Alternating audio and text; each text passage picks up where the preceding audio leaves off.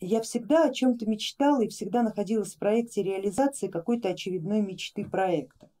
В основном все такие планы, проекты совершались, что мне дало четкую веру в себя, в свои энергетические силы и понимание, что главное сильно захотеть, захотеть по-настоящему. И чтобы желание было именно свое, а не навязанное внешним миром социумом. Ну вот последний год-два, а мне исполнилось сейчас 42 года, я четко ощущаю, что смысла нет ни в чем. Пытаюсь снова себе что-то нажелать и что-то вдохновиться каким-то новым проектом, творческим или просто чем-то новым, но желания нет ни к чему.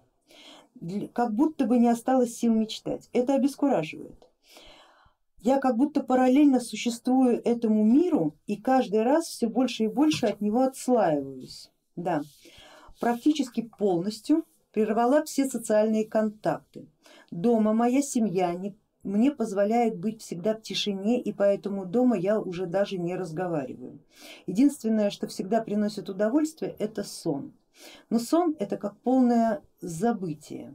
Школа мое спасение, но мысли о том, что все бессмысленно, не оставляют. Хорошо вы это описали, коллега, очень хорошо описали. Я постараюсь э, дать вам в помощь несколько знаний, несколько элементов знаний, которые помогут вам разобраться. Отчасти это продолжение того, что мы с коллегами уже начали обсуждать. Ведь почему, смотрите, было раньше удачно все? Когда мы что-то делаем, затеваем какой-то проект, он будет успешен только в том случае, если для него есть место. То есть в этом мире есть потребность, чтобы это что-то материализовалось или что-то сформировалось, какая-то информационная Э, плотность э, образовалась в этом мире и она уже начнет изменять эту реальность сообразно своей сути. И у нас бы ничего не получилось. И во многом даже мы бы и не хотели, если бы подспудно, подсознательно мы не знали, что то, что мы делаем, нужно.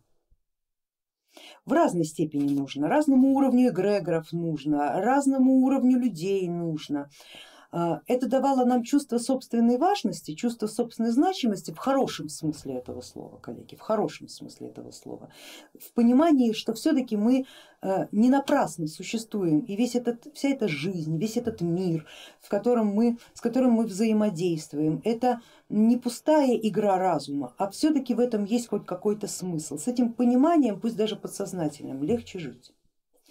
И вот в какой-то момент все остановилось. Что бы ты ни задумал, ты понимаешь, это не надо. Что бы ты ни замыслил, любое творчество натыкается на такой же подсознательный вопрос, а зачем?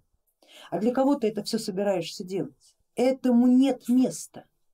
А почему этому нет места? А потому что, как вы очень точную формулировку, коллега, нашли, спасибо вам большое за нее, все расслаивается. Расслаиваются реальности, расслаиваются потоки, расслаиваются люди, расслаиваются социальные пространства, социальные плоскости. И ты не понимаешь, а для какого, собственно говоря, пространства я это делаю, для какого социума, для какой культуры, для какого эгрегора в конце концов. Раньше был понятен заказчик или по крайней мере потребитель, не сегодня так в будущем, а сейчас-то ради чего. Это такой момент межвременья, когда непонятно откуда пойдет отдача, кому нужен твой проект где ты, э, где это поле, куда надо посадить свое зерно, чтобы оно проросло. Полей-то нет. А то, что это так, показывает как раз вторая часть вашего вопроса о том, что вы становитесь свободны только во сне, потому что во сне нет никакой эгрегориальной иерархии, там нет ничего определенного, там чистое облако, пиши свою программу в облаке и когда будет понятно для кого и для чего, для какой именно реальности и для какой общности людей эта программа востребована будет как воздух, вот тогда и придет пора выпускать ее в мир.